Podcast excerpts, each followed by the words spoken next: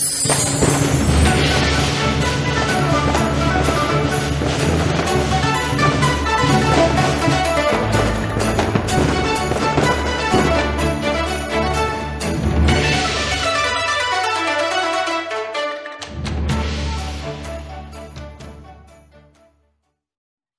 mô Bổn Sư Thích Ca Mâu Ni Phật. Nam mô Hoan Hỷ Di Lặc Xuân. Đây có thể nói là một nhân duyên rất là tuyệt vời. Trong cuộc đời này không bao giờ có thể nói trước điều gì. Cũng chưa bao giờ biết rằng mình sẽ có một cái nhân duyên gặp tất cả các anh chị, các bạn vào cái dịp năm mới như vậy. Và cuối cùng khi đặt chân lên cái xứ Nhật Bản này lại có một cái lịch được gặp, được thăm Thầy, được lễ Phật và thăm tất cả cái Phật tử thân yêu của chúng ta đúng vào ngày mùng một Tết của xứ Nhật Bản này. Xin thân mến chào tất cả cái Phật tử trong đạo tràng. Thưa tất cả cái Phật tử, nội hai cái tên thôi, phước huệ và tinh tấn đã đủ cho mình tu tập nguyên một năm mới rồi. Đó là chuyên tâm, tinh tấn, phước huệ song tu. Chúng ta sẽ được an lành, hạnh phúc cho một năm mới thưa các bạn. Ngoài cái việc cái lễ chùa đầu năm thì chắc là truyền thống người Việt Nam của chúng ta, thì cái người Nhật Bản cũng vậy, họ sẽ đi lễ chùa, lễ các đền thờ. Và riêng người Việt Nam thì những ngày nghỉ này hạnh phúc là được tập hợp bên nhau, tổ chức một cái Tết theo phong cách người Việt để nhớ quê nhà. Trên mình nhìn trên bàn thờ có những cái bánh chưng, những cái bao giấy đỏ, rất là nhớ cái Tết Việt Nam của chúng ta, nhớ hương vị của quê hương. Và năm nay đầy đủ nhân duyên cùng nhau tại xứ sở này thì rất là hạnh phúc và rất là xúc động. Mùa đông vừa đi qua, cây trong vườn trút lá, chợt mùa xuân hiện ra, bật chồi non mượt mà, bầu trời xanh trong vắt, thánh thót tiếng chim ca. Ông mặt trời ló ra, gửi nắng mai làm quà, bên ngôi chùa tinh tấn ta đón xuân vào nhà.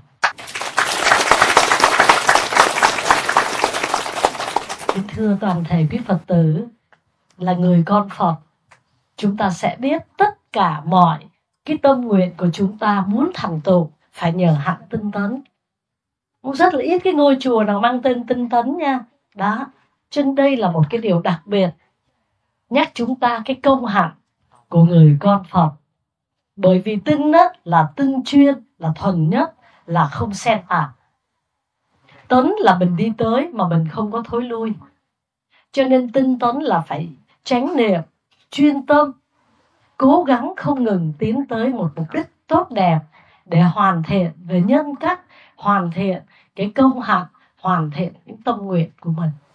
Có những người ước mơ rất là nhiều nhưng không bao giờ đạt được cái điều ước mơ, bởi vì họ không hề có cái sự tinh chuyên, quyết là đi tới không lui.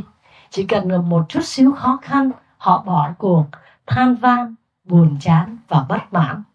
Cho nên trong nhà Phật không gì bằng tinh tấn, và nhờ đó sẽ đạt được những cái điều chân chính tốt đẹp trong cuộc đời. Nhưng cái tinh tấn trong nhà Phật nó khác cái sự bon chen, cái sự đua đòi danh lợi theo cái thế tục của thế gian. Mặc dù tất cả chúng ta gặp nhau ở đây thì các bạn đều là những sinh viên đang du học, những người đang làm việc hoặc những người đang có gia đình, có em bé ở trên xứ sở Nhật Bản này. Nhưng mà mình may mắn là mình con của nhà Phật, sẽ giúp cho chúng ta không phải bon chen danh lợi rồi đau khổ vì lòng tham, mà chúng ta lúc nào cũng vậy, trong cuộc sống được ánh sáng trí tuệ soi đường để chúng ta biết đâu là điểm dừng, đâu là sự cần chuyên, và chúng ta sống tu tập như thế nào để cuộc đời chúng ta không bị sa vào trong cảnh khổ đường mê. Ngày Tết, ví dụ như mình ở Việt Nam nha, là người ta đoàn tụ, những người con xa xứ đem những cái gì quý đem về dâng cha mẹ. Có người họ làm việc cả năm để rồi dành những phần quà. những cái tấm lòng của mình về ông bà, cha mẹ, về quê hương. Nhưng cũng có những người con làm việc suốt năm suốt tháng rồi đổ vào trong cờ bạc rượu chè, ăn chơi trong mấy ngày là hết, thậm chí là bị tai nạn, thậm chí có những điều đau thương xảy ra trong những cái ngày đón xuân mới. Đó là gì? Đó là vì họ không được chiếu soi bởi ánh sáng tuệ giác của Đức Phật. Họ sống theo một cái tập khí thói quen của lòng tham, của sự hưởng thụ vô độ và lòng đam mê. Mình cảm thấy rất may mắn cho những người làm việc, sống trên xứ Nhật và biết học được những cái tinh hoa của người Nhật. Người Việt Nam của chúng ta cũng có những cái tinh hoa rất là tuyệt vời. Đó là lòng hiếu đạo, đó là tình yêu thương quê hương, lòng yêu thương đối với đất nước và sự cống hiến phụng sự đối với chúng sanh. Nói đến tâm từ bi, lòng nhân ái của người Việt Nam thì phải nói rằng rất là hiếm có, chứ không phải là người dân nước nào cũng có như người Việt Nam của chúng ta. Nhưng mà mình đến nước Nhật, mình phải thấy rằng mình học được người Nhật Bản những điều gì: cần cù, chăm chỉ, siêng năng, chịu khó. Và họ cũng không dạy gì. Chắc mình không phải nói là tất cả đâu, nhưng mà phần lớn con người ta chăm chỉ, siêng năng, tiết kiệm, cần cù. Tất nhiên là trong những ngày bước chân qua Nhật, quý thầy, quý sư cũng đưa Hương Nhũ đi đến những cái phố xá sầm uất nhất của Tokyo. Tuổi trẻ tập họp ở đấy và họ hưởng thụ đồ ngoại khách. Nghĩa là xã hội nào, đất nước nào, nó cũng có hai mặt của nó, tốt và xấu. Những con người biết tu tập, biết nhìn về nẻo sáng để sống một cuộc đời ý nghĩa, và cũng có những con người đi vào trong lối thẳm đường mê. Không có đâu là tuyệt đối hết. Chỉ có con người biết hướng về chân tâm, tánh Phật mà tu tập thì cuộc sống nó mới có những cái sự chuyển hóa an lành cho cuộc đời thôi. Không có gì là tuyệt đối ở trên thế gian này. Cho nên chúng ta gặp nhau ở đây thì mình hãy nhắc nhau những điều gì tốt đẹp, nhắc nhở nhau mà ai nghe mà ứng dụng, suy gẫm, thực hành được thì tự mình có được niềm an vui và hạnh phúc trong cuộc đời. Chứ không phải rồi là mình nghe là mình sẽ chuyển hóa được đâu. Là bởi vì mỗi người còn mang một cái nghiệp. Có người họ ngồi, họ nghe Pháp, họ tụng một thời kinh, họ chỉ cảm thấy hạnh phúc. Bởi vì bước ra ngoài kia là sự bon chen, khổ đau, thất vọng, não phiền. Nhưng mà được ngồi dưới chân Phật và tụng những lời kinh, những lời nói đến tánh giác, sự từ bi, sự hy sinh và chia sẻ, lòng biết ơn, thấy hạnh phúc. Có thể ngồi tụng kinh, nếu không bận đi làm, không bận việc nhà, họ muốn thời kinh này kéo dài hơn, họ muốn thời Pháp này dài hơn, vì đó là những điều rất là tốt đẹp. Nhưng cũng có những người họ đâu có duyên như các bạn. Ngày nghỉ họ sẽ sử dụng nó để ăn chơi, để hưởng thụ, và cứ sợ rằng ngày mai mình chết, chưa kịp ăn cái thứ đó, chưa kịp hưởng thứ đó, chưa kịp hủy hoại đời sống mình bằng những cái con đường mà gọi là con đường tối tăm. Do đó, gặp nhau tại ngôi chùa tinh tấn thì điều trước hết hãy nhớ rằng những gì gọi là tinh tấn nó phải hướng con người ta đến nẻo thiện, đến điều lành thì mới gọi là tinh tấn. Còn đam mê cờ bạc, rượu chè, ngồi liền mấy ngày đêm, lướt mỏi, đầu nặng, nhưng cứ tiếp tục chơi, như vậy đâu phải là tinh tấn, nó chỉ gọi là tà. Và do vậy, tính chất của tinh tấn là như thế nào? Tại vì mình nói chuyện ở ngôi chùa tinh tấn, ngày nào mình cũng sẽ nhớ cái từ tinh tấn này. Nhưng có hiểu cái nghĩa chính xác của tinh tấn là gì không? Tinh tấn trong nhà Phật có những tính chất như sau. Sư giải thích dựa trên lời của Đức Phật dạy. Thứ nhất, tinh tấn diệt trừ những điều ác chưa phát sinh. Nghĩa là trong tâm chúng ta chưa hình thành những điều ác, như sát sinh hại vật, như trộm cắp, như tà dâm, như dối trá, rượu chè cờ bạc, bất hiếu, vân vân. Tâm ta chưa từng có những cái gờ ác đó thì đừng để cho nó hình thành, đừng cho nó hình thành. Bởi vì mình đã vốn trong sạch, mình không có ý nghĩ giết sát chúng sanh, mình không có ý nghĩ trộm cắp của ai, mình đã có gia đình thì đời sống một vợ một chồng, mình có người yêu thì mình chung thủy hướng đến đời sống hôn nhân cho tử tế, mình không có dối trá lừa gạt ai, mình sống trong lòng hiếu đạo. Cũng dù cho xứ sở này mình tự do, nhưng mình không có đắm vào trong cờ bạc rượu chè. Có nghĩa là tâm ta đang sống trong cái thiện thì đừng bao giờ để sanh khởi những điều ác. Mà điều ác thì nó vẫn đang tiềm tàng ở trong chúng ta, chứ không phải là không có. Và đừng để cho chúng phát sinh. Bởi vì sao? Trong mỗi một con người đều có những cái chủng tử các bạn. Chủng tử là cái gì biết không? Cái nó đã có từ đời trước. Mình là người con Phật phải biết là vòng sinh tử luân hồi trong nhiều kiếp sống. Và mình đâu có biết kiếp trước mình thiện hay là mình làm hay mình ác, mình không biết. Nhưng hôm nay nè, mình nhìn kiếp sống hôm nay có thể biết về ngày xưa, kiếp sống xưa. Nhìn các bạn thiện lành dễ thương như vậy, mình biết mình đã từng gieo cái nhân thiện lành. Cho nên ngày đầu năm mình về đây tụng kinh niệm Phật và mình nghe Pháp. Các vị biết không? Đó là nhân duyên, đó là phước báo. Bởi vì khó lắm mới được thân người, khó lắm mới được nghe Phật Pháp. Cho nên mình được ngồi nghe Pháp như thế này là mình phải biết đó là cái duyên lành của mình đã gieo trồng trong chánh Pháp. Có người nghe đến đâu, tiếp nhận, hiểu rõ đến đó. Nhưng có người ngồi đây mà tâm hồn treo ngược trên cành cây, hay là lướt điều hiu cùng ngọn liễu, không có để tâm ở đây, nó đang rong chơi ở nơi nào đó. Thì khi mình ngồi như vậy mà tâm mình lang thang như vậy, mình cũng sẽ biết mình gieo nhân với Phật Pháp cũng mới đây thôi. Cho nên mình nghe Pháp mà mình cảm thấy nó không có để tâm vào được. Mình cứ nhìn những gì hôm nay, mình sẽ biết ngày xưa, kiếp xưa. Mình nhìn những gì hôm nay, mình sẽ biết ngày mai, kiếp sau, tương lai. Không đợi phải coi bói đâu. Nếu chúng ta luôn sống trong thiện lành, thì ngày mai chúng ta sẽ chuyển hóa. Ngày hôm nay chuyển hóa những nghiệp xấu ác, và ngày mai chúng ta sẽ được những cái điều an lành, hạnh phúc. Còn nếu hôm nay chúng ta đi chùa như vậy đó, nhưng mà việc ác chúng ta vẫn làm.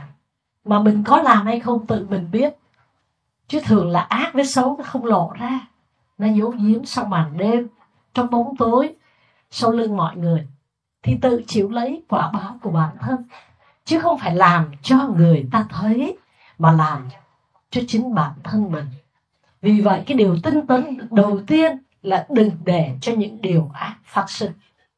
Nếu tâm đã thiện lành rồi, hãy giữ trong sáng. Nếu nó sanh khởi hoặc có ai rủ rê mình vào những đường tối tăm, ác nghiệp thì chúng ta không dấn thân vào, không thử, không tập. Nghĩa là tinh tấn, không để cho điều ác phát sinh trong tâm ta. Đó là điều đầu tiên.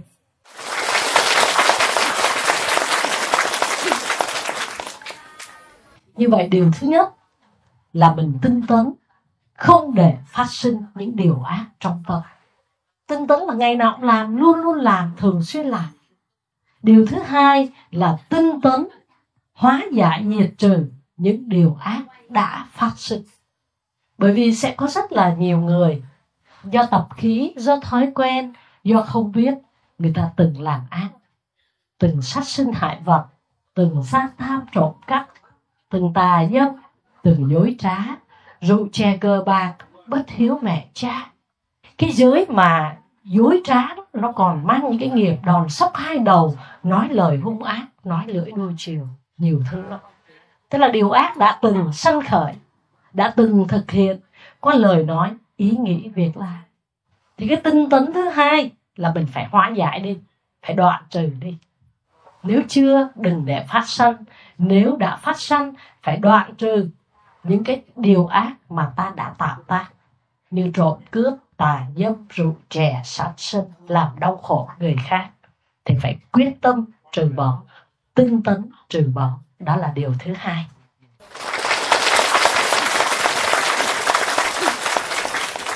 Điều thứ ba là tinh tấn, phát sinh những việc làm chưa phát sinh.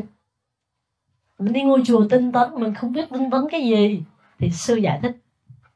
Cái điều thứ ba là tinh tấn, làm phát sinh những việc làm chưa phát sinh. Như từ trước đến nay, ta chưa từng làm, bây giờ phải tập làm, và làm nhiều hơn. Đi chùa, tụng kinh, nghe Pháp, phải làm nhiều hơn. Tại vì cái lời kinh nó nhắc cho chúng ta từ bỏ ác hướng thiện.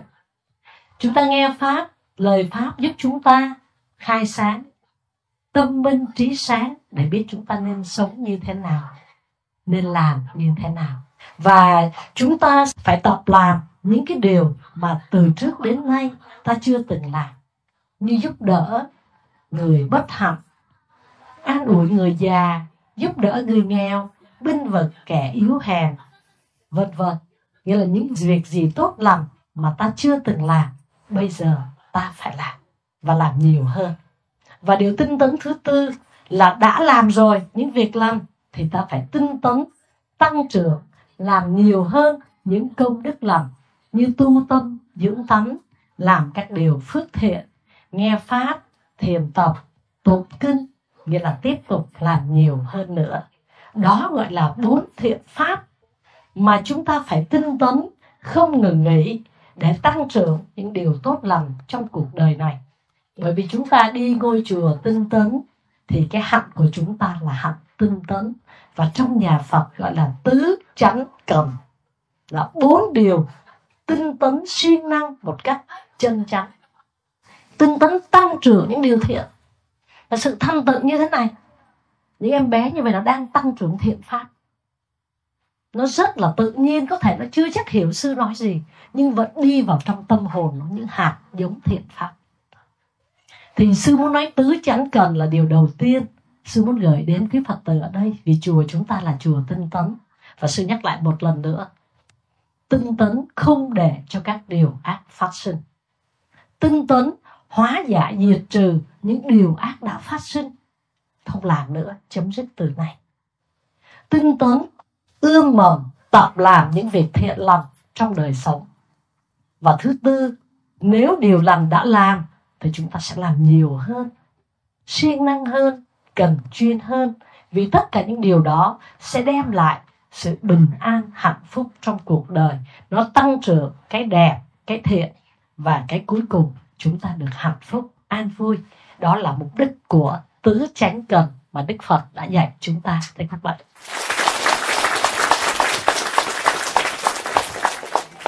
thì ở bên Nhật Bản này, sư cũng nói thật là đã đến đây lần thứ ba trong những năm xưa. Còn lần này là sư được có nhân duyên về ngôi chùa này. Chắc những năm xưa mình đến đây chưa có ngôi chùa tinh tấn này đâu. Ngôi chùa này nghe như thầy nói là cũng hình thành sau này.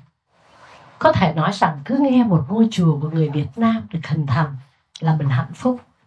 Ngôi chùa đó sẽ giúp đỡ, hỗ trợ những người Phật tử Việt Nam có duyên đến đây tu tập chánh pháp. Mà các bạn biết không, cuộc đời này đó, chỉ có chánh pháp là làm chúng ta chuyển hóa. Mình sinh ra đời là mỗi một con người đã mang một cái nghiệp rồi. Nghiệp thiện có, ác nghiệp có. Và khi chúng ta đã mang một cái nghiệp mà không nhờ chánh pháp thì chúng ta sẽ không biết làm sao để hóa giải những nỗi khổ niềm đau. Mình chỉ than van, mình trách móc, mình buồn phiền. Ở Việt Nam mình không hài lòng, mình sang Nhật Bản có công ăn việc làm, có lương, môi trường sạch, thức ăn rất là chuẩn mực, vệ sinh, nhưng mà mình cũng không cảm thấy hạnh phúc. Hóa ra cái hạnh phúc đó nó không phải ở vật chất, những cái bên ngoài thôi, mà nó ở đời sống tinh thần, nó ở đời sống tâm linh của con người. Cho nên Đức Phật mới ra đời để mà cho chúng ta biết rằng đời sống này dù cho ở nhà cao cửa rộng, tiền muôn bạc vạn, mà cái tinh thần này không được chuyển hóa, không biết nên nói gì, nghĩ gì và làm gì, chúng ta vẫn tiếp tục hàng ngày tạo ác nghiệp và khổ đau. Do đó ngày mùng một Tết hôm nay mà mình nghe được những điều này đó, lập tức mình chuyển hóa ngay. Bằng cái hạnh tinh tấn mình làm điều lành, bằng hạnh tinh tấn mình chấm dứt các việc ác, thì nó sẽ thay đổi cuộc sống của chúng ta. Mình hãy thử làm, là một ngày, một tuần, một tháng, ba tháng, sáu tháng. Cuộc sống mình thay đổi liệt. Nếu ai buồn phiền, đau khổ, căng thẳng, stress, hãy làm lành, hãy nghe pháp, hãy tu tập. Cuộc sống sẽ thay đổi. Không phải là chúng ta phải đi xem bói coi lúc nào hết khổ, phải dựa vào một ông chồng nào đó để hết khổ, phải dựa vào một sự đổi đời nào đó. Không có cái đổi đời nào bằng chính mình thay đổi tự thân. Mình phải đổi tự tâm mình, mình có niềm an lạc hạnh phúc ở tự tâm mình. Còn cuộc sống này, người ta hay trông chờ vào hoàn cảnh. Đi đến đó sẽ tốt hơn, lấy người đó sẽ hạnh phúc hơn. Tất nhiên nếu mình gặp được người bạn đời lý tưởng, hiểu mình, thì cũng có thể có niềm vui, có hạnh phúc. Nhưng dù cho như vậy cũng không lâu bền. Cái lâu bền nhất phải ở tự mỗi con người các bạn ạ. Không có người yêu nào, không có người chồng, người vợ nào đảm bảo đem lại cho mình hạnh phúc cả một cuộc đời. Mỗi một con người phải tự xác lập hướng đi, mục đích cho cuộc sống. Sư thấy người Nhật họ làm cái gì cũng có mục đích các vị. Mà họ rất siêng năng. Trên xe buýt hay xe điện ngầm, người Nhật mình thấy họ không có hay nói chuyện tạp. Họ không ồn ào mà chăm chỉ với cái công việc của họ. Ví dụ họ có thể là họ đọc sách, hay là họ đang làm một cái công việc gì đó một cách rất là cần mẫn, nỗ lực học tập trong từng giây, chắc chắn đều đặn. Vì vậy mà có những cái mình phải học. Mình cảm thấy ở đây chỉ là một cái nơi tạm ở để kiếm tiền, rồi sau đó mình sẽ trở về Việt Nam, mình sống theo ý của mình. Nếu hôm nào mình cảm thấy như vậy là vui hơn. Sư nói với các bạn cũng sẽ không vui hơn. Dù các bạn có một số tiền lớn, có người yêu, có vợ, có chồng, để trở về cũng sẽ không vui. Mình phải biết sống như thế nào, gọi là sống với tứ chánh cần, mình mới có hạnh phúc. Nghĩa là ngày nào cũng tạo các thiện nghiệp và lìa xa các ác nghiệp. Bởi vì thiện đem đến phước quả an lành, ác đem tới quả báo khổ đau. Cho nên chỉ bằng tứ chánh cần, chứ đừng tin rằng một cái phương tiện nào đó, một hoàn cảnh nào đó cho mình tốt hơn. Nhưng không thể nhờ cái hoàn cảnh đó, môi trường đó, con người đó mà mình hạnh phúc. Hạnh phúc là ở tự thân mỗi một con người.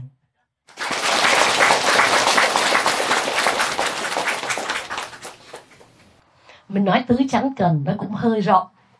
Sư nói hẹp hơn. Ba điều thiết yếu cho cuộc sống hạnh phúc. Có ba điều à?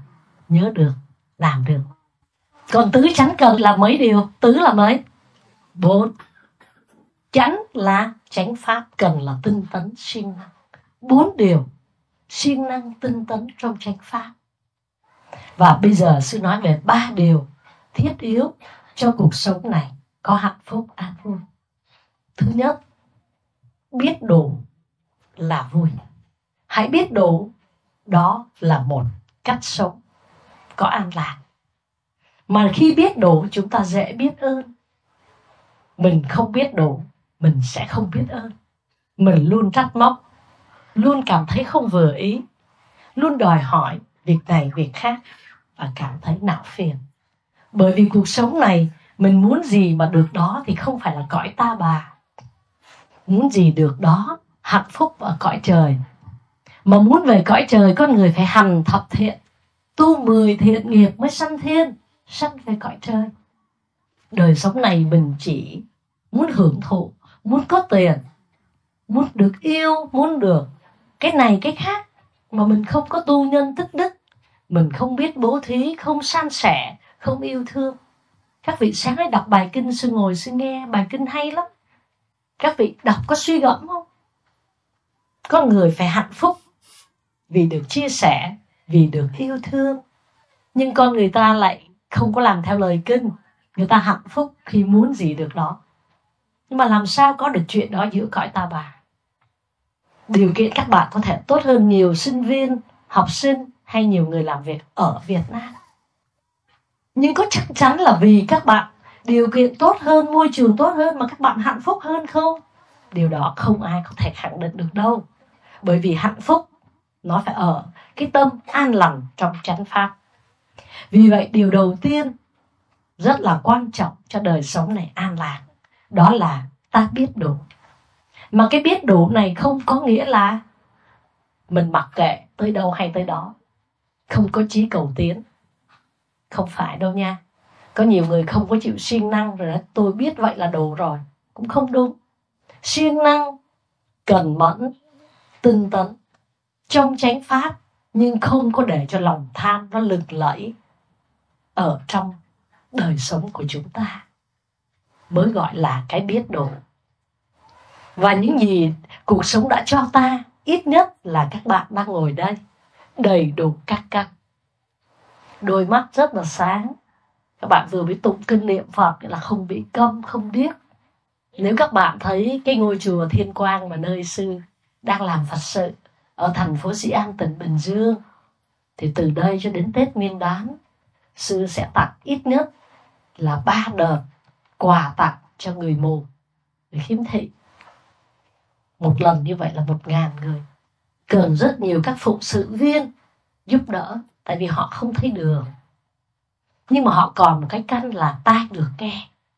Và họ về chùa để nghe Pháp, để sống, để chuyển hóa cuộc đời. Mặc dù mắt mù, nhưng mà tâm họ không mù. Họ nguyện như vậy. Mắt con mù, nhưng con nguyện tu tập trong chánh pháp để tâm con không mù. Mình nhìn cái đạo tràng như vậy đó là mình đã thấy mình quá là phước báo. Bởi vì mắt mình sáng, tai mình nghe, miệng mình nói được. Còn người câm thì họ đâu có tụng thành âm thanh. Họ chỉ ngồi im, họ nhìn, chứ họ không nói ra được. Người tàn tật phải có xe đẩy đưa, có người giúp đỡ, họ không tự đi được. Chỉ bấy nhiêu thôi là chúng ta đã thấy mình phước báo và phải biết ơn cuộc đời. Nhưng có những con người cũng không có bao giờ cảm thấy biết ơn. Mặc dù cha mẹ sinh mình ra, mình đầy đủ các căn, mình xinh đẹp, mình có điều kiện đi đến cái đất nước này, có người nói con chả nhờ ai, tự thân con. Con chẳng nhờ gia đình, con chẳng nhờ cha mẹ. Mình nói những điều đó bởi vì mình nhìn rất là gần. Mình nhìn cái bản thân mình, mình thấy nó ghê gớm quá. Chứ thật ra trên cuộc đời này phải nương tựa vào nhau mới sống được. Sư phải biết ơn các bạn. Sư biết ơn cái ngôi chùa tinh tấn này. Bởi vì không có ngôi chùa và các bạn, sáng nay sư không được làm một cái việc thiện pháp, đó là chia sẻ pháp thoại cho các bạn nghe. Sư biết ơn các bạn, các bạn biết ơn sư. Rồi mình nghe pháp, mình tu tập xong, mình được bưng chén cơm ăn, mình phải biết ơn cái người nấu cơm, biết ơn cái hạt cơm của người nông dân cày cấy, rồi thức ăn, thức uống, rồi mọi thứ để chúng ta có một cái bữa cơm. Nghĩa là cái cuộc đời này nhìn chỗ nào cũng phải biết ơn. Nếu khi không có ngôi chùa tinh tấn, mình gặp nhau, chắc gì đã có một cái chỗ ấm áp như vậy để nói chuyện. Thì đó là ơn của đàn na tín thí, ơn của những người đã góp sức để tạo nên một ngôi chùa, nói sao cho hết được. Cuộc đời này biết đủ và biết ơn. Một cái yếu tố biết đủ và biết ơn sẽ giúp ta có hạnh phúc, giảm thiểu sự trách móc cuộc đời, giảm thiểu sự phiền não, giảm thiểu đi sự chê trách, não phiền đối với cuộc sống. Mà cái cuộc đời này, khi mà vật chất người ta càng đi lên những cái đỉnh cao, thì con người quay lại cái đời sống tinh thần nó lại khô khan, nó dễ buồn phiền trách móc nhau, chứ lại không biết ơn nhau. Do đó điều đầu tiên sư muốn nói cái đạo tràng của chúng ta, biết đủ là vui, là một cách sống, biết đủ và biết ơn. Chúng ta đang có những gì trong hiện tại, hãy biết ơn. Hôm nay là ngày một tháng một, gọi là ngày mùng một Tết trên xứ Phù Tang. Thì mình cũng biết ơn cái ngày mùng một này mà chúng ta được gặp nhau. Còn nếu không thì mỗi người một việc. Có khi cũng phải làm thâu đêm, có khi cũng phải tăng ca, có khi cũng phải vất vả, vân vân. Nhưng mà giờ phút này ta đang được gặp nhau dưới một mái chùa, gọi là chốn thiền môn. Ta tri ân, bởi vì giờ phút này không lo lắng về tương lai, mà cảm nhận niềm vui từ một điều đơn giản, đó là sự bình an tại nơi này. Nhưng có người nói tôi biết hiện tại thôi, tôi không còn biết gì hết. Cũng không đúng. Không có quá khứ sao có hiện tại, không có hiện tại làm sao có tương lai. Cho nên tuy là mình không có vọng tưởng điên đảo, tiếc nuối quá khứ, rồi vọng tưởng ngày mai ngày kia, đánh mất cái hiện tại thì không nên. Nhưng con người ta luôn luôn biết ơn. Mà đã biết ơn là phải biết ơn cái đã qua. Không có cái hôm qua thì không có cái hôm nay. Cho nên chúng ta biết đủ, cảm nhận niềm vui từ cái điều đơn giản nhất. Giá trị thực của cuộc sống nằm ở sự bình an, hài hòa ngồi bên nhau. Không có tranh cãi nha, không có hơn thua, không có nói xấu, không có buồn phiền. Quá hạnh phúc rồi. Cảm nhận cái niềm vui, ngay cái điều đơn giản này. Đừng vọng tưởng đâu xa xôi. Mà hạnh phúc hơn là mình ngồi đây bên nhau để được tu tập trong chánh pháp. Bởi vì sao? Đời sống này vốn rất vô thường. Kinh Pháp Cú, Đức Phật đã dạy rằng thân này rồi chẳng bao lâu, nằm dài dưới đất, chôn sâu ngủ vùi. Đâu còn ý thức chuyện đời, tựa cây gỗ mục, vứt nơi bụi bờ. Thấy như vậy, rồi cuộc sống này ai cũng phải trải qua cái định luật vô thường, đó là cái chết. Thế thì khi chết đi, các bạn mang theo cái điều gì? Thân xác là trả về cho tứ đại, đất, nước, gió và lửa. Thân xác này là từ máu, mồ, nước mắt, đờm dãi là nước. Hơi thở ra, hơi thở vào, gió. Có hơi nóng mình mới còn tồn tại, lạnh quá là chết rồi. Lạnh ngắt rồi, không còn một cái gì, là không còn một cái hơi ấm nào, thế là lửa, không còn lửa. Và xương thịt đây là đất. Thì khi chết, đất trả về cho đất, nước trả về cho nước, gió lửa trả về cho gió lửa. Và ngay cái quan điểm của những người theo thần giáo, đạo Shinto của Nhật Bản, họ không quan niệm có kiếp sau. Chết là hết. Nhưng mà đạo Phật, ai đã là người Phật tử phải biết rằng đời sống có luân hồi. Chết không có hết, là một kiếp sống mới bắt đầu. Cho nên chúng ta ngồi ở đây, hàng trăm con người, sư muốn hỏi một điều, chúng ta có giống nhau không? Không giống nhau.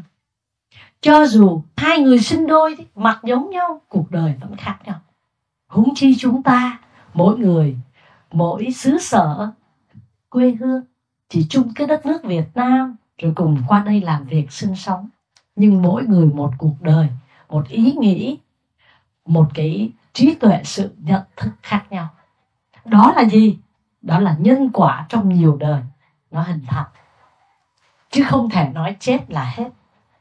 Ai nói chết là hết và tìm đến cái tự tử để kết thúc đời sống này, đó là vô minh. Bởi vì người chết bởi tự tử đã không bao giờ siêu thoát được nha các vị.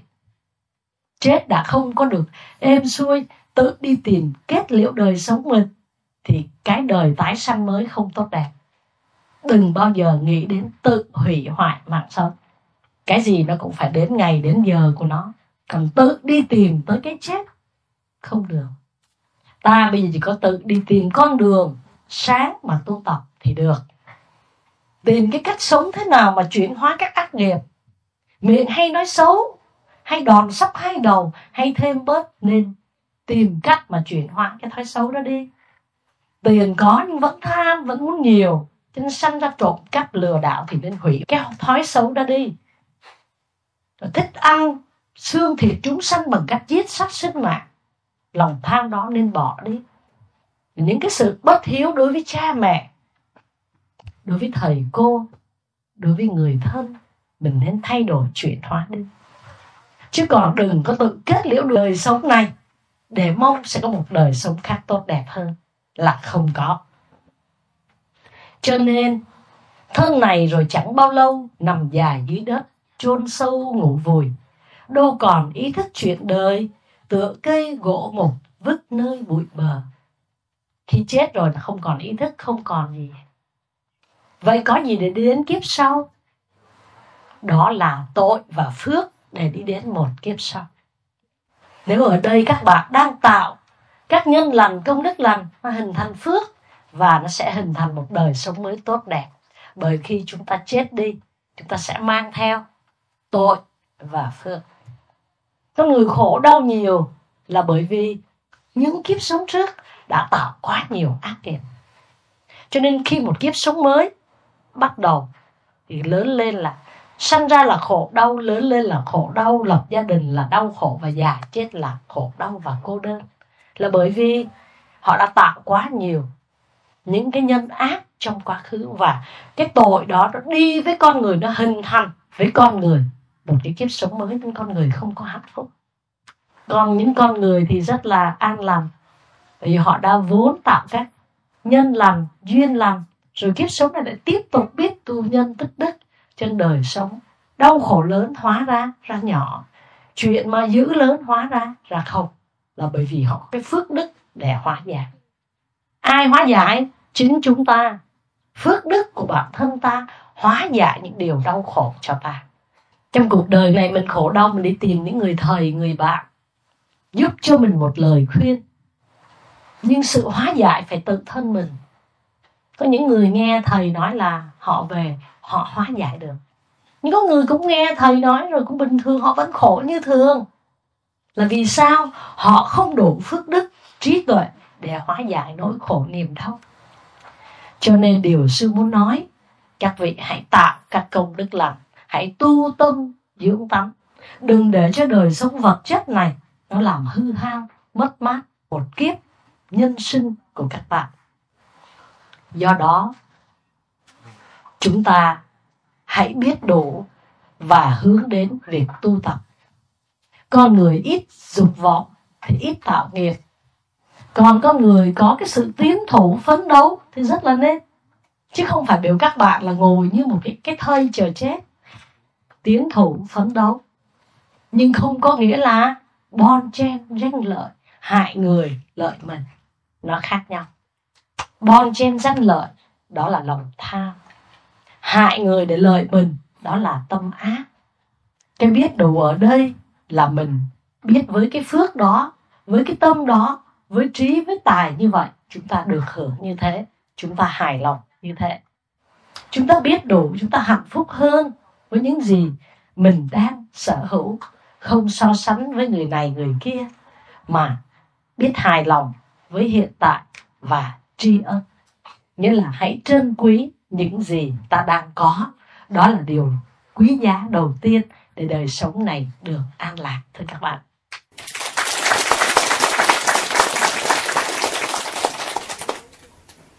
Điều đầu tiên, biết đủ và trân quý những gì ta đang có. Thế chị đã như bạn này đang có một bé gái rất quý, đó là viên kim cương, đó là một cái tài sản rất là quý giá. Mình phải biết quý chứ. Và bây giờ mình đang buồn, mình nói ôi mình đang có một công việc tốt, mình có vợ, có con, trong khi mình nghe pháp con mình nó ngoan như thế này, mình quá hạnh phúc. Có những người ngồi nghe pháp mà con khóc quấy không yên, đành phải đi ra ngoài. Thế thì như vậy là mình đã có hạnh phúc rồi. Nghĩa là mình hãy hài lòng từng giây phút, đừng có vọng tưởng. Và sư đang nói các bạn đang nghe được, các bạn hãy tri ân. Vì có những người biết không nghe được, có những người không đến đây được dù rất là muốn. Thì chúng ta hãy biết ơn ngay giây phút ở đây, nghĩa là tận hưởng cái khoảnh khắc tốt đẹp này, và biết ơn từ những điều nhỏ nhặt nhất. Thì chúng ta biết ơn thì chúng ta sẽ bớt trách móc, mà con người bớt trách móc muộn phiền thì bớt khổ đau. Có những người không có chút gì phải khổ, mà tại vì hay than quá thành ra khổ. Có tiền mà lúc nào cũng than không tiền, cho nên nghèo thật. Nhà cửa có nhưng cũng không hài lòng, nhà nó có ra cái gì đâu, cho nên không ra gì thật. Còn con người biết hài lòng thì con người nó rất hạnh phúc. Nhưng chúng ta đang ngồi đây, chúng ta đang ngồi dưới một cái mái ấm thiền môn tuyệt vời. Nói gì to với nhỏ nữa các bạn. Nếu mà nói muốn lớn hơn là sẽ có những Phật tử đông hơn. Để rồi gì? Để rồi cái ngôi chùa này phải lớn hơn để đáp ứng nhu cầu tu tập của quý Phật tử gần xa. Cho nên sẽ có nhu cầu mở rộng. Thế đó là vì gì? Vì lòng mong muốn đến với chánh pháp càng đông thì ngôi chùa sẽ mở rộng. là vì thời làm theo cái tâm nguyện của chúng sanh và sự phát triển của một ngôi chùa. Chứ nếu mà không có cái sự phát triển tu tập của một đạo tràng thì ta nói gì đến chuyện lớn hay nhỏ. Đây là lớn. Đối với một cái thiền thất chừng ba mét vuông thì đây là lớn. Nhưng mà nếu chúng ta sẽ có khoảng năm bảy trăm Phật tử thì tất nhiên cái ngôi chùa này trở thành nhỏ. Nó lớn nhỏ luôn luôn là tương đối. Vì vậy vào thời kinh các vị tục đại bi mà ra chúng ta tục bát nhã, để đừng có chấp. Bát nhã là gì? Là sắc tức thị không, không tức thị sắc. Có cũng là không mà không cũng là có. Để làm gì? Để đừng có chấp. Mà đời này do chấp mà khổ đấy. Mình xả đi là thấy vui rồi. Trong lòng đang có buồn phiền gì không? Có không? Có người có, có người không. Thế thì làm sao đây? Có nên đối phó, có nên chấp chặt không? Buông đi. Tại vì buông hay không là do do mình. Cho nên buông những cái điều muộn phiền đó là chúng ta lập tức có niềm vui. Và cái điều đầu tiên để cuộc sống này hạnh phúc đó là hãy trân quý những gì mình đang có. Biết đủ, biết ơn.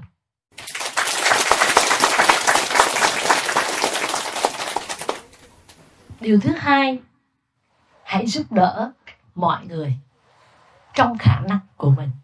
Đó là một niềm hạnh phúc lớn lao. Khi mình giúp người thì niềm vui lại đến với mình. Mà nhân thì quả nó sẽ đồng hành. Người vui, mình vui gấp bội. Vì vậy mà cuối thời kinh có cái phần là nguyện đem công đức này hướng về khắp tất cả. Đệ tử và chúng sanh đều trọn thành Phật đạo. Mình có chút công đức gì mình cũng hồi hướng đến tất cả. Người vui mình cũng vui.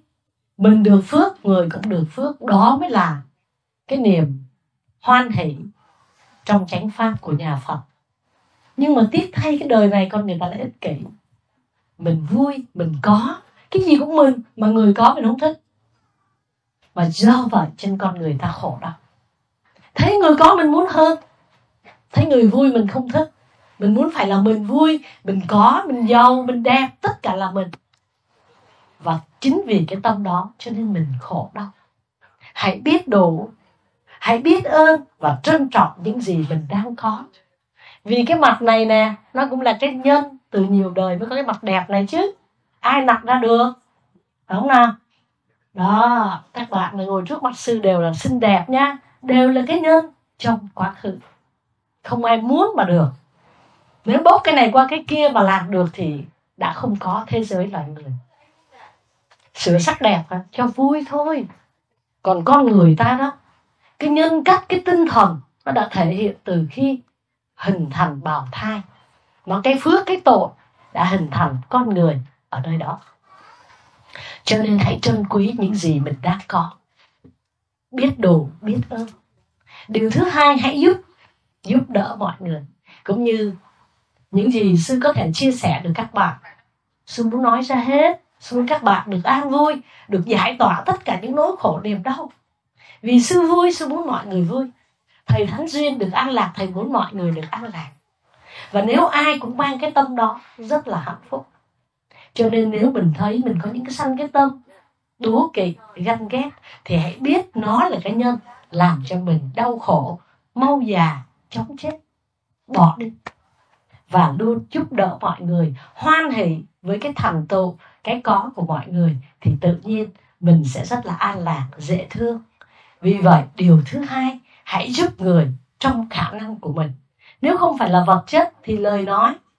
Có khi là người ta đau khổ, người ta chia sẻ, mình lắng nghe cũng là giúp người. Hãy giúp người trong khả năng của mình. Tài thí, pháp thí và vô úy thí. Tài thí là mình có thể giúp gì về vật chất. Tôi đói, cho tôi một bát cơm, hay cho tôi mượn một ít tiền để giải quyết một việc gì đó. Tất nhiên mượn phải trả, đúng không? Đời này lừa đảo rất nhiều vì lòng tham. Và nếu không có tài thí để giúp, chúng ta có lời nói, lời nói lành và là pháp thí. Và một điều thứ ba rất quan trọng đó là vô úy thí. là nói làm cho nhau an lạc. Điều này rất quan trọng trong đời sống vợ chồng. Các bạn yêu nhau thì hứa hẹn trời non hẹn biển, khi sống với nhau chỉ tạo áp lực cho nhau. Vậy làm sao mà làm con của Đức Quán Thế Âm? Con của Đức Quán Âm luôn luôn đem lại điều an lành, hạnh phúc cho nhau. Có khi một lời nói tử tế là đã được hạnh phúc, mà tại sao không nói? Lời nói tốt, lời nói đẹp, lời nói dễ thương, các bạn làm được không? Có ai bắt các bạn không nói không? Đâu có bắt được. Mình nói dễ thương, nói hay là do mình. Nhưng mà lạ, khi đã đến vợ đến chồng, người ta lại không nói lời dễ thương với nhau, cáu gắt với nhau, muộn phiền với nhau, và tạo ra sự đau khổ địa ngục trần gian cho nhau. Có đúng không ạ? À? Sư nghe tâm sự nhiều lắm rồi, từng chị đẹp. Tâm sự với sư là từng chị đẹp khi còn dang dở. Đời mất vui khi đã vẹn câu thể. Đó là chuyện của người không học Phật. Người học Phật khi đã là vợ là chồng, tức là trong quá khứ đã từng là vợ chồng với nhau cả biết bao nhiêu bao nhiêu kiếp sống này mới là vợ chồng nha các vị. Gặp nhau như vậy là quá khứ đã gặp nhau năm bảy trăm kiếp, đến giờ mới ngồi với nhau cả giờ đồng hồ nha. Tại vì thoáng qua trên đường đã năm trăm kiếp sống trước đã gặp nhau, còn đây ngồi với nhau cả giờ đồng hồ là mình kiếp trước đã gặp nhau nhiều lắm nha, huống chi là vợ với chồng. Mà tại sao ta không dùng những lời nói khả ái dễ thương, mà chỉ là dùng áp lực nặng nề? Rồi bao giờ mới đem lại hạnh phúc? Nhà nhỏ thành nhà to, đúng nào? Tiền ít thành tiền nhiều, vẫn không có hạnh phúc. Chỉ vì chúng ta không quan tâm đến người bạn đời nghĩ gì. Đôi khi người ta chỉ muốn nghe một câu nói dễ thương, mà tại sao mình không nói được? Cho nên cái lời khuyên là trân quý những gì ta đang có, biết ơn những gì ta đang có, thì hãy làm cho người bên cạnh ta được hạnh phúc, được an lành, bởi vì cái suy nghĩ, lời nói, việc làm của ta, đó là vô ý thứ. Lời nói không làm cho người ta sợ hãi. Có những bạn trai nói vợ con nó sợ con lắm, mà nói một cách tự hào để làm gì, trong khi mình làm con của Đức Quan Âm là phải làm bố thí vô ý. Em đừng lo, em đừng buồn, em đừng sợ. Có những cái, cái gia đình nó cưng cái đứa con, tại vì là, là con cầu con khẩn mà. Cho nên cái người, người vợ làm mẹ rất là cực khổ, để chăm chút từng ly từng tí, không để trầy một chút cái da hay là một tiếng khóc cũng không được. Cho nên nếu đứa bé có té một cái là người mẹ đó vô cùng sợ hãi, bởi vì cả gia đình chồng sẽ khủng bố. Như vậy sanh con đó để làm gì? Mà vì cưng một đứa con mà là khủng bố đau khổ cho nhau. Nếu đứa con có lỡ té, có lỡ đau thì người chồng luôn luôn an ủi là không sao. Có thân mà không có bệnh mới là lạ.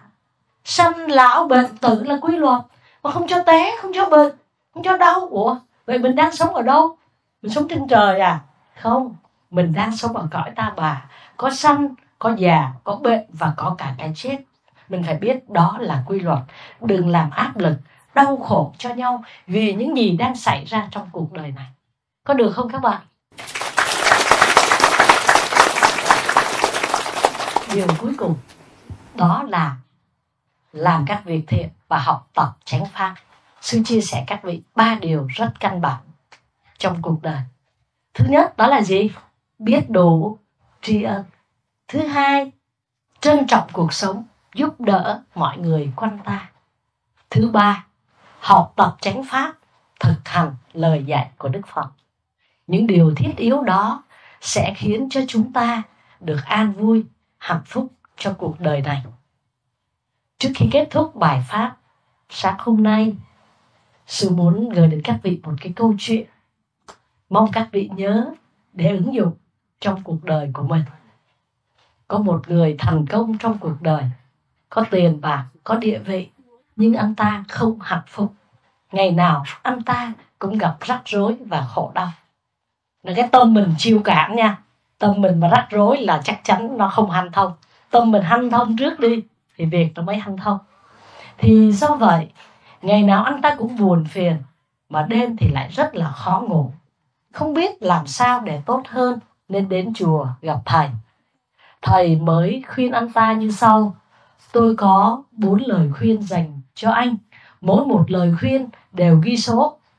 Mở số một ra, anh làm theo hai, ba, bốn để chuyển hóa sự đau khổ của anh trong đời sống hôm nay. Anh ta cầm bốn cái thăm đó đem về, nghe lời thầy. Sáng sớm hôm sau thức dậy, bắt đầu nghe trong lòng buồn rầu rồi, tại vì anh ta đang bị đau khổ khủng hoảng mà.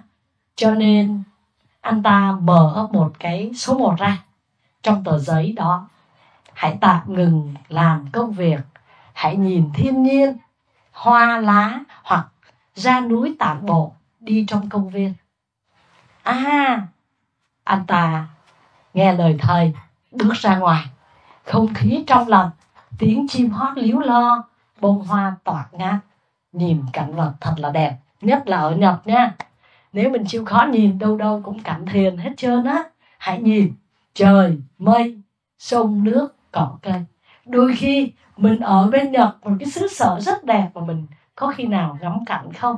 Khi ngắm cảnh, ta sẽ thấy ôi bao nhiêu thời gian qua hình như chỉ quan tâm đến việc làm việc, kiếm tiền, mà không biết rằng mình đang sống một nơi đẹp như thế này. Đó là bài học số một.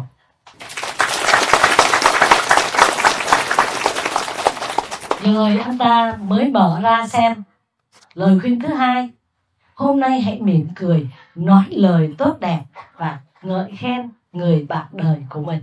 Đó, cái này là sư giảng từ nãy tới giờ nha. Và người bạn đời là sống cạnh các bạn gần như là nhiều nhất.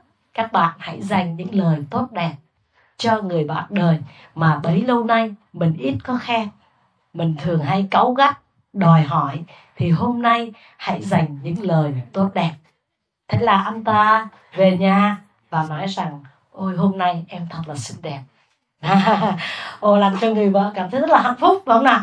Cứ từ cái chuyện đó đâu hồi cái thời mới yêu nhau, bây giờ hôm nay em rất là xinh đẹp. Đặc biệt là ngày mùng một Tết hôm nay, em rất là đẹp, em rất siêng năng, em nấu ăn hôm nay ăn thấy rất là ngon. Tự nhiên người vợ rất là hạnh phúc và lập tức còn nấu thêm nhiều món ngon cho chồng mình thưởng thức nữa, đúng không nào? Hai vợ chồng cảm thấy rất là vui. Rồi bắt đầu anh ta đi làm, anh ta mở cái lời khuyên thứ ba ra: có khi nào khen ngợi bạn bè và những người làm việc cộng sự với mình không? À, cấp dưới, bạn bè, cấp trên, vân vân. Hãy tìm những cái tốt mà khen, chứ đừng có nói lời chót lưỡi đầu môi. Hãy khen thật lòng. Đó, thì tự nhiên cái không khí sẽ tích cực hơn, chăm chỉ hơn và nhẹ nhàng hơn, thay rằng cứ đi tìm những nhược, nhược điểm để mà trách móc muộn phiền. Thế là những cái lời khen: Ồ, hôm nay các bạn tinh tấn quá, nghe pháp dễ thương quá, hoan hỷ quá, mình thấy vui không? Và khi trở về, bóc cái lời thứ tư ra: nếu có muộn phiền hãy nhìn lên bầu trời bao la, thả nó ra hết. Do mình, mình thả nó ra. Còn nếu ai ở gần biển á, viết lên trên cát: tôi phiền não, tôi muộn phiền, tôi giận hờn ai đó. Rồi gì? Nước cuốn lên, phăng hết xuống dưới biển, không còn gì. Mọi vật đến và đi, không có gì đứng một chỗ. Mà ta thường ngắm trăng thăm ngoài cửa sổ, mới thấy hoa mai nở lạ thường. Pháp thoại của sư đến đây là kết thúc.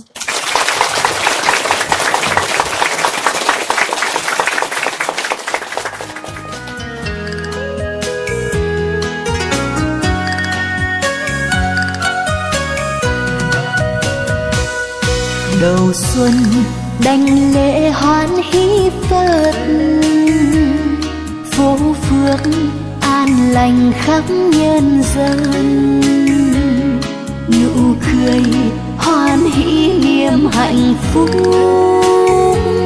dân giàu nước mạnh khắp nhân trần. Ngài là biểu tượng đẹp tinh thần, đẹp nước vui nhà cho muôn dân.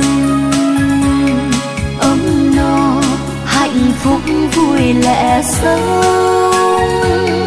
con mến con thương hoan hỷ Phật.